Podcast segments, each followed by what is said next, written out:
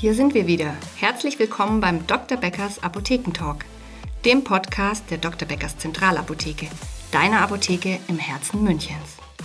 Mein Name ist Saskia, ich bin Apothekerin und freue mich, dass du heute wieder mit dabei bist. Ich beschäftige mich heute für dich mit dem Thema Lippenherpes. Der Lippenherpes ist unschön, lästig, aber auch gut und einfach zu behandeln. Da er sich trotz Maskenpflicht nicht gänzlich verstecken lässt, findest du hier und heute Infos, wie du die Bläschen im besten Fall gar nicht mehr bekommst oder schnell wieder los wirst.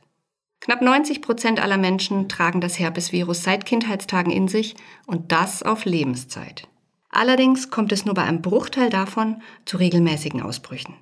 Diese Ausbrüche können von einer Vielzahl an Faktoren getriggert werden, wie zum Beispiel Stress, Hormonschwankungen, Ekel, Sonnenlicht, aber auch durch Nahrungsmittel wie zum Beispiel Nüsse, Milchprodukte, Fisch und Meeresfrüchte. Wird das Immunsystem zum Beispiel durch Infekte geschwächt, haben Herpesviren ebenfalls leichtes Spiel zum Zuge zu kommen. Die Haut spannt, rötet sich und es entstehen hässliche flüssigkeitsgefüllte Bläschen, die auch ansteckend sein können.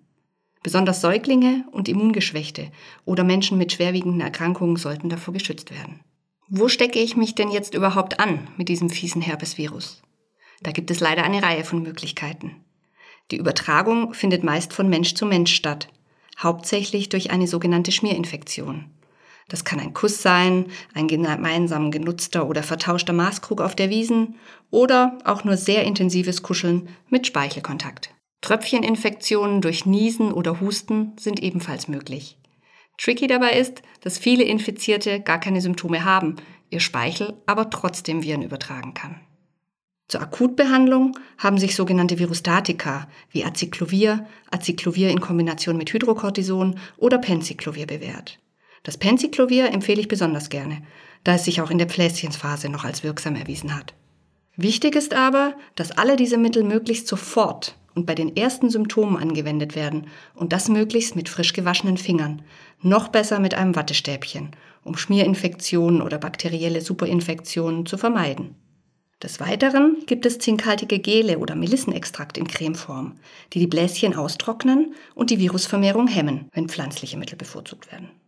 Patches zum Aufkleben enthalten zwar selbst keinen Wirkstoff, können aber durch feuchte Wundheilung den Heilungsverlauf günstig beeinflussen bzw. einen gewissen Schutz zur Ausbreitung oder Übertragung der Viren bieten. Häufig werden gerne erst einige Tage eine Salbe, dann für die schnellere Abheilung die Patches verwendet. Bei häufigen oder starken Ausbrüchen empfehle ich das Immunsystem über einen längeren Zeitraum mit einem Multivitaminpräparat und einem Probiotikum zu stärken und Triggerfaktoren möglichst zu vermeiden.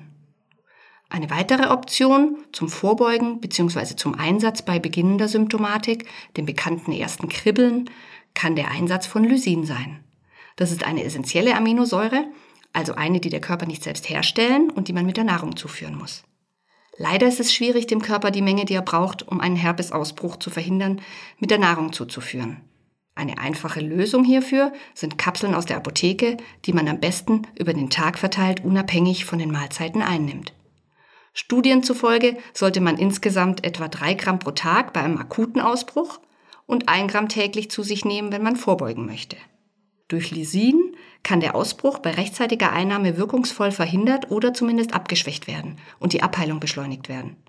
Lysin gibt es mittlerweile in Form von Trinkampullen, Pulver zum Auflösen in Wasser, einer Kautablette oder Kapseln. Ein Fall für den Arzt ist der Herpes, wenn er sich stark ausbreitet, eventuell sogar das Auge betrifft oder sich eine Superinfektion mit eitergefüllten und sehr schmerzhaften Bläschen entwickelt. Wenn ihr noch weitere Fragen habt zu Herpes oder seiner Behandlung, Kommt gerne bei uns in der Apotheke vorbei oder meldet euch per Telefon oder Mail. Wir sind für euch da. Nächste Woche berichtet meine liebe Kollegin Manuela aufgrund des Tags der Schlafmütze über Schlafstörungen und ihre Behandlung. Es wäre schön, wenn du wieder mit dabei bist. Du erreichst uns unter www.zentralapotheke-münchen.de oder im Onlineshop unter www.zentralapotheke-online.de. Aber natürlich sind wir auch auf LinkedIn, Xing, Facebook und Instagram zu finden. Mach's gut und bleib gesund. Eure Saskia.